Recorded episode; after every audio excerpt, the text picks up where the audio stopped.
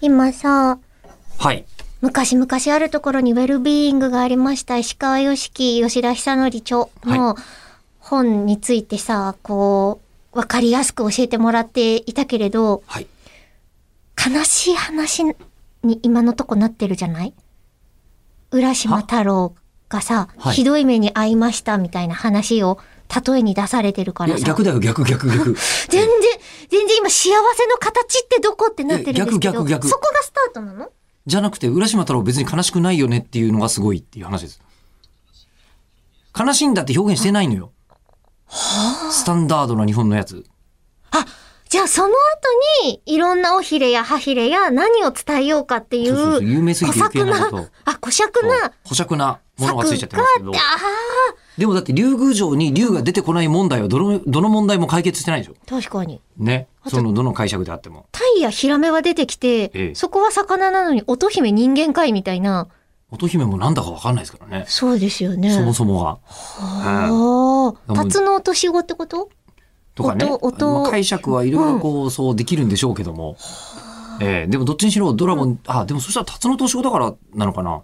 かもしれないですよ竜宮ね。城ね。うん。おあじゃあちょっともしあ。とは、聞かれたらで、もそうそう海外の人からすると、いや、辰野敏夫かもしれないよ、形も乙姫これ似てるし、みたいなこと言って、ええじゃあ辰野敏夫ってどんななんだったら、ちっさーってなる のよありますな。今度は。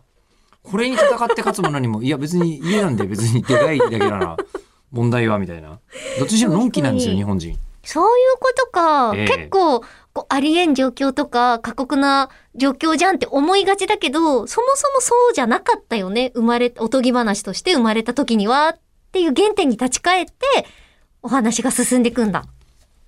えっ、と、そうですね。なんかゼロに戻ることが良しとされてるというか。ああ。えーあの、だってそもそも昔話ってなんであんなに主人公がおじいちゃんおばあちゃんばっかなのっていうのがあ世界的に珍しいと言われて。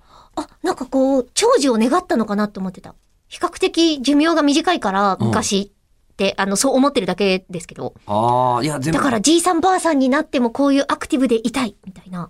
アクティブシニア そんな 話そうそうそう。 ええおそらこくのア後クティブシニアのためにはそうなってたんじゃないんであろうと。うんいうよりも、なんか子供たちのために主人公だったりとか、教訓があったりするわけでは別にないっていう話が後付けなのね。めちゃくちゃ多我々。いよっていうお話でしいたらよ。ない後付けを取ったら、ちそうゃんと骨にはうん、すごくシンプルなものが残ってるよ。